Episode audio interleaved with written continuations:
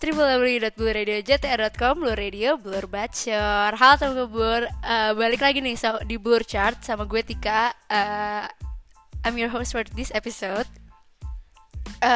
Temen gue tuh waktu tanggal 1 November kalau gak salah ya, 1 November sempat denger gak sih kalau My Chemical Romance tuh ngumumin di Instagram page-nya kalau mereka tuh bakal ngadain comeback show di beberapa negara kayak New Zealand, USA, sama Jepang. Nah, comeback-nya tuh disambut dengan antusias banget deh, gak cuma dari fansnya My Chemical Romance sendiri, tapi juga sama penikmat musik-musik lainnya. Karena waktu My Chemical Romance-nya tuh bubar tuh kayak semua orang tuh kayak oh sering gitu.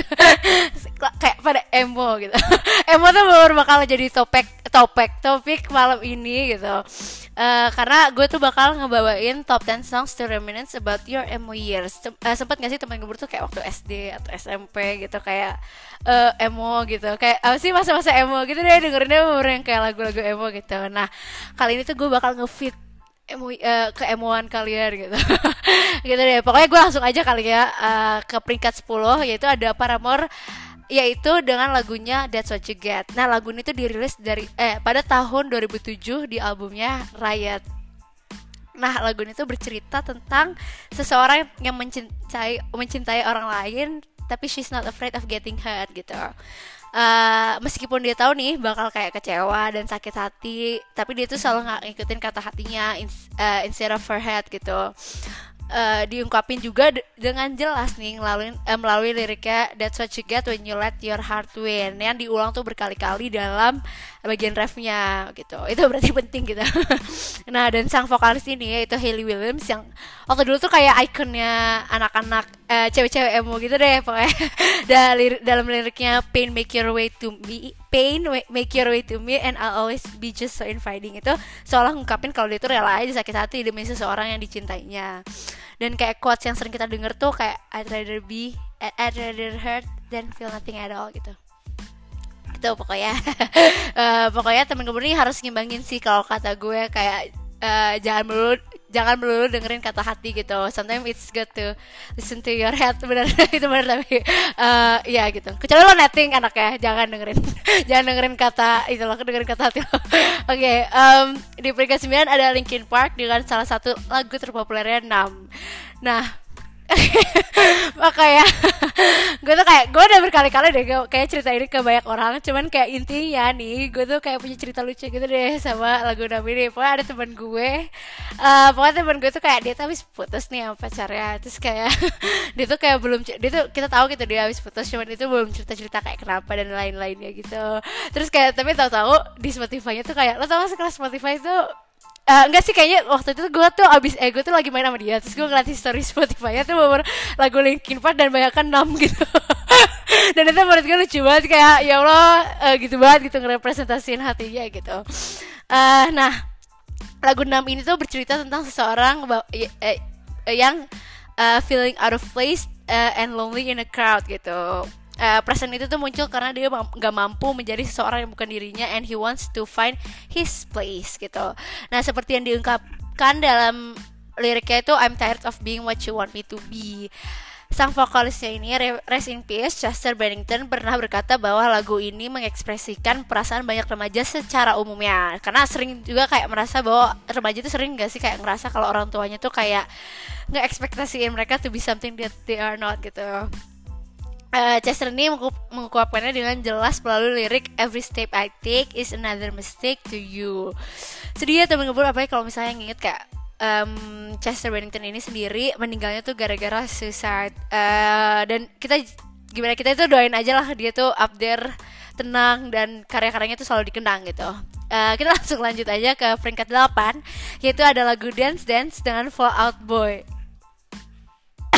Dance ini bisa dibilang sebagai a post breakup song. Lagu ini tuh bercerita tentang seseorang yang diselingkuhi sama pacarnya.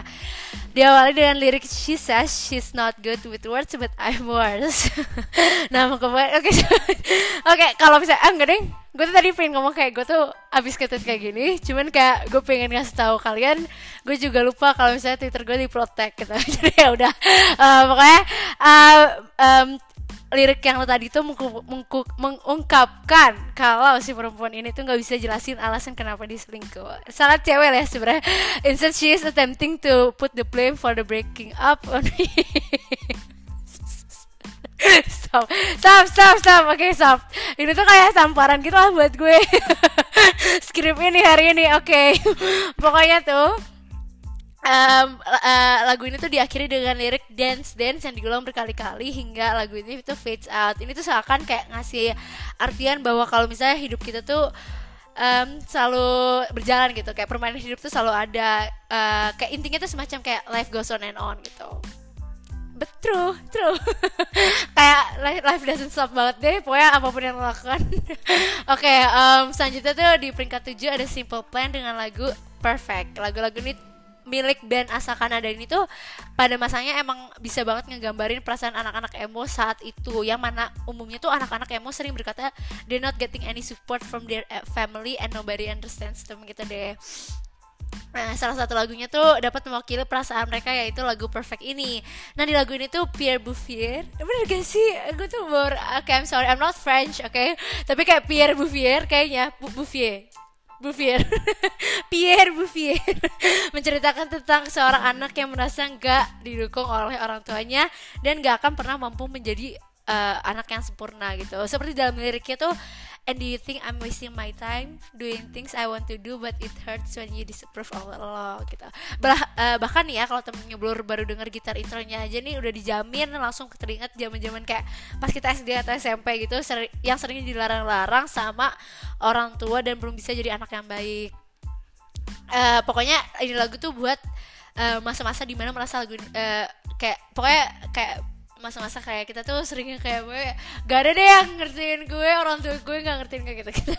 Pokoknya gitu. Next di peringkat ke-6 itu ada lagu Dirty Little Secret-nya The All American Rejects. Sesuai dengan judul lagunya nih, tentang lagu ini tuh tentang all those little secrets that someone keeps inside gitu. Dan pada akhirnya juga diceritain ke seseorang yang memang bisa dipercaya. Lagu yang dirilis pada tahun 2005 ini simply menceritakan seseorang yang mempercayai pasangannya, dan bisa dilihat dari lirik lagu You Are The Only One That Needs to Know I'll Keep You My Dirty Little Secret gitu. Okay. Nah, di si lead gitarisnya itu Nick Wheeler, dia itu songwriter juga, songwriter lagu ini juga, bilang bahwa Dirty Little Secret tuh terinspirasi dari kisah hubungan percintaannya, yang mana pada saat itu tuh ia merasa sedang memiliki hubungan yang steady gitu. Nah, next di peringkat ke-5 ada band asal Florida yaitu Red Jumpsuit Apparatus dengan lagu terpopulernya yaitu Face Down. Makna dari lagu ini tuh dalam banget sih sebenarnya teman ngeblur. Lagu ini tuh bercerita tentang seseorang lelaki yang nge-encourage perempuan untuk ninggalin pacarnya because she's in an abusive relationship. Lagu ini tuh juga tentunya bisa jadi semacam tamparan bagi cowok-cowok yang abusive nih, seperti dalam lirik Do you feel like a man when you push her around? Do you feel better now as she falls to the ground? Sebenarnya lagu ini tuh terinspirasi dari dua anggota bandnya sendiri yang sering mengalami kekerasan oleh orang tuanya. Cuman di lagu ini kekerasannya tuh diganti sebagai kekerasan ke perempuan gitu. Kalau gue sendiri sih, my thoughts on this matter, gila, penting. Nah, kalau gue sendiri sih ya, kalau gue tuh kalau misalnya in relationship, kalau misalnya bahkan kalau gue kan kalau cowok gue ya, ini kayak kalau cowok gue tuh bahkan dia abusive verbally aja, kayak misalnya kayak mau cewek jawab gitu, misalnya kayak you whore gitu, misalnya kayak gitu aja gue kayak bakal kayak cabut langsung cabut. Soalnya kayak biasanya tuh yang kayak gitu tuh punya tendensi buat physically abuse you gitu. Jadi menurut gue sih kayak abuse apapun formnya tuh kayak nggak bisa dibenerin gitu. Dan menurut gue kayak teman gue kalau udah kayak gitu mendingan dihindarin, soalnya kalau makin lama makin diulur tuh kayak makin susah gitu deh lo ngelepasnya. Menurut gue kayak dari sign pertama aja kayak lo mendingan deh cabut. Cowok banyak di dunia ini ya, bener, atau cewek, nggak cuma cowok, atau non binary itu 2019. Okay. Sebenarnya berikutnya nih di peringkat keempat langsung aja. ditempati oleh American Idiot oleh Green Day. Lagu ini tuh bercerita tentang keadaan Amerika pada saat itu, yaitu tahun 2004, ketika negara ini tuh dikendalikan oleh media yang bias. American Idiot tuh dirilis pada masa-masa kampanye presiden 2004, di mana George W.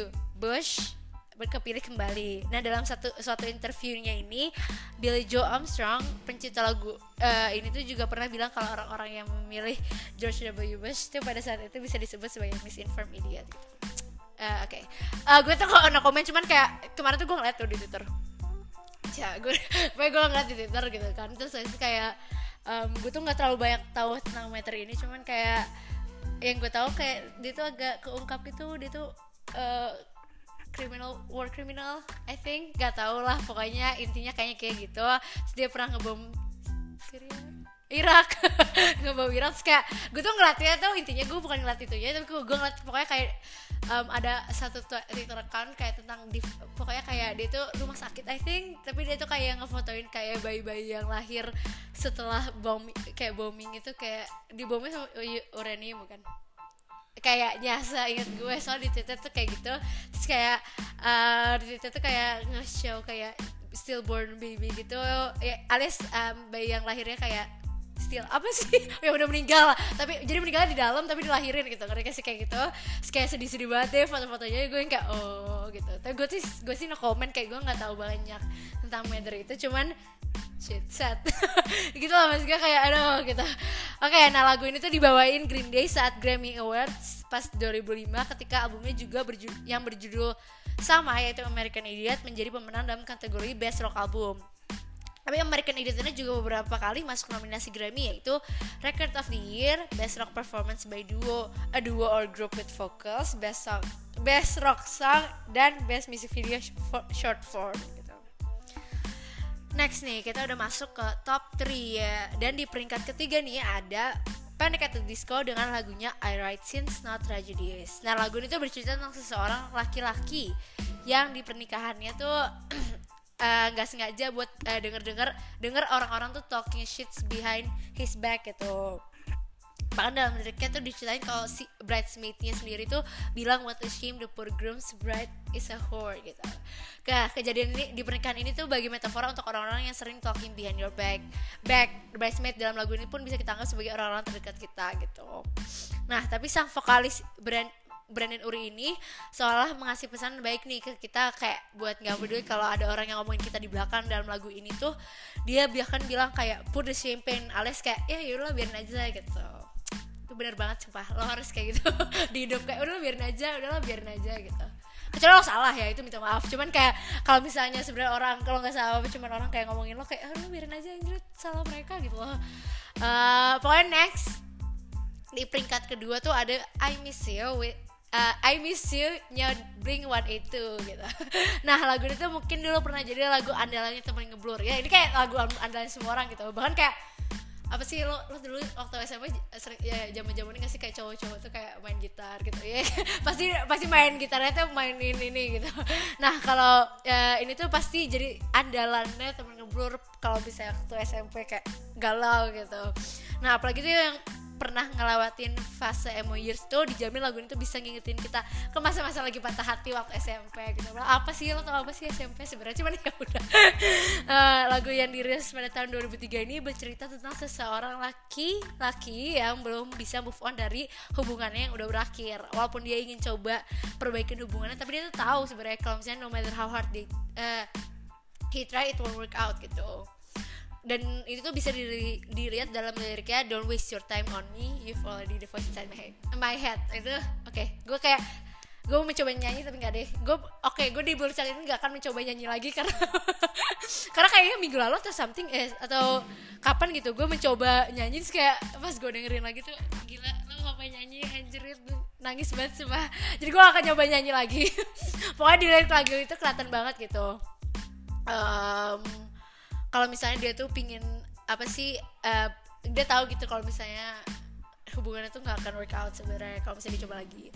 Nah, lagu itu bisa dibilang cukup ikonik karena beberapa baris liriknya yang kayak "Where are you and I'm so sorry and I cannot sleep, I cannot dream tonight" itu sering banget kayak It's either jadi kayak quotes-quotes alay di Tumblr atau kayak jadi captionnya anak-anak 35mm gitu-gitu. Yang zaman sekarang pokoknya kayak pasti jadi quotes-quotesnya Instagram orang gitu lah. Nah waduh, pokoknya nih lagu ini tuh pasti kayak bakal ngingetin lo ke masa lalu gitu deh. Dan cocok-cocok aja didengerin kalau lo break up sekarang gitu. Next kita udah nyampe ke peringkat 1. Peringkat 1 ini ada yang jelas banget adalah My Chemical Romance dengan lagunya yang berjudul Helena. Nah lagu ini terdapat dalam album 3 Cheers for Sweet Revenge yang dirilis pada tahun 2004. Helena sendiri ini tuh menceritakan tentang kematian neneknya sang vokalis Gerard Way yang bernama Elena Lee Rush. Elena adalah orang yang mengajari Gerard Way banyak hal, yaitu kayak menggambar, nyanyi dan lain-lain gitu. Jadi kalau nggak ada Elena ini mungkin kayak ya udah gak jadi aja nih My Chemical Romance gitu. Karena yang ngajarin nyanyi si Elena ini kan. Nah maka Gerard Way ini tuh mendedikasikan lagunya ini untuk mendiang neneknya gitu. Dalam lagu ini tuh diceritakan seseorang yang berharap bisa bertemu Helena dan ngucapin salam perpisahan terakhirnya gitu. Dalam bisa dilihat dalam lirik lagunya itu yang So Long and Good Night gitu. Nah selama masa turnya mereka di tahun 2005 ini mereka bilang sendiri kalau lagu ini tuh merupakan lagu terpenting bagi dia dan juga bandnya gitu. Kalau temen ngeblur dengan lagu ini tuh baru di awal pun bagian liriknya tuh yang di bagian lirik burning on just like the match she strike to Incinerator itu rasanya pasti langsung pengen sing and scream along bareng Gerard Way ini. Nah udah gak kerasa banget kayak gue udah ngasih top 10 songs to reminisce about your emo years. Dan gue bakal ulang apa yang gue mungkin tadi kayak gue bakal ngulangin apa aja lagu-lagu di top 10 chart ini. Di peringkat 10 ada Paramore with That's What You Got. Di peringkat 9 ada Linkin Park with Numb. Di peringkat 8 ada Fall Out Boy with Dance Dance. Di peringkat ke-7 ada Simple Plan with Perfect. Di peringkat ke-6 ada The All American Rejects with Dirty Little Secret. Dan di peringkat ke-5 ada Red Jumpsuit Apparatus with Face Down. Di peringkat ke-4 ada Green Day with American Idiot. Di peringkat ke-3 ada Panic! At the Disco with I Write Sins Not Tragedies. Di peringkat ke-2 ada Blink-182 with I Miss You. Dan di peringkat pertama tadi ada My Chemical Romance with Helena gitu. Nah nih buat temen ngebur yang kayak gak puas nih udah pingin tahu lagi lagu-lagu banyak, gue ingetin sekali lagi kayak ada kayak di Spotify Blur Radio tuh setiap 2 minggu sekali di hari Jumat bakal dikeluarin Friday mixtape. Intinya itu tuh pokoknya kayak ya isinya tuh kayak playlist mixtape sebenarnya, mixtape kayak yang udah di-curate sama anak-anak music directornya Blur Radio gitu. Dan itu tuh kayak cuman kayak ada timnya sendiri lah, jadi kayak kalian bisa dengerin ada certain ya gitulah, pokoknya dengerin aja kalau misalnya kalian kepo dan kayak pingin ngediscover new songs mungkin bisa dicari di Spotify kita gitu. Kalau gitu gue Tika, gue pamit undur diri dan gue mau ingetin sekali lagi sih kayak gue cuman mau say good luck to My Chemical Romance buat comeback show-nya. Dan kalau misalnya teman ngeblur tuh pecinta banget My Chemical Romance, mungkin bisa kalau misalnya punya duit dan kalau kalian pecinta My Chemical Romance dan punya duit, mungkin bisa terbang langsung buat nonton comeback show-nya. Cuman kalau misalnya enggak ya udah dengerin aja chart ini. Kalau gitu ya udah gue pamit undur diri. Dengerin terus Blur Chart di hari Senin, and I'll see you in the next episode. Bye.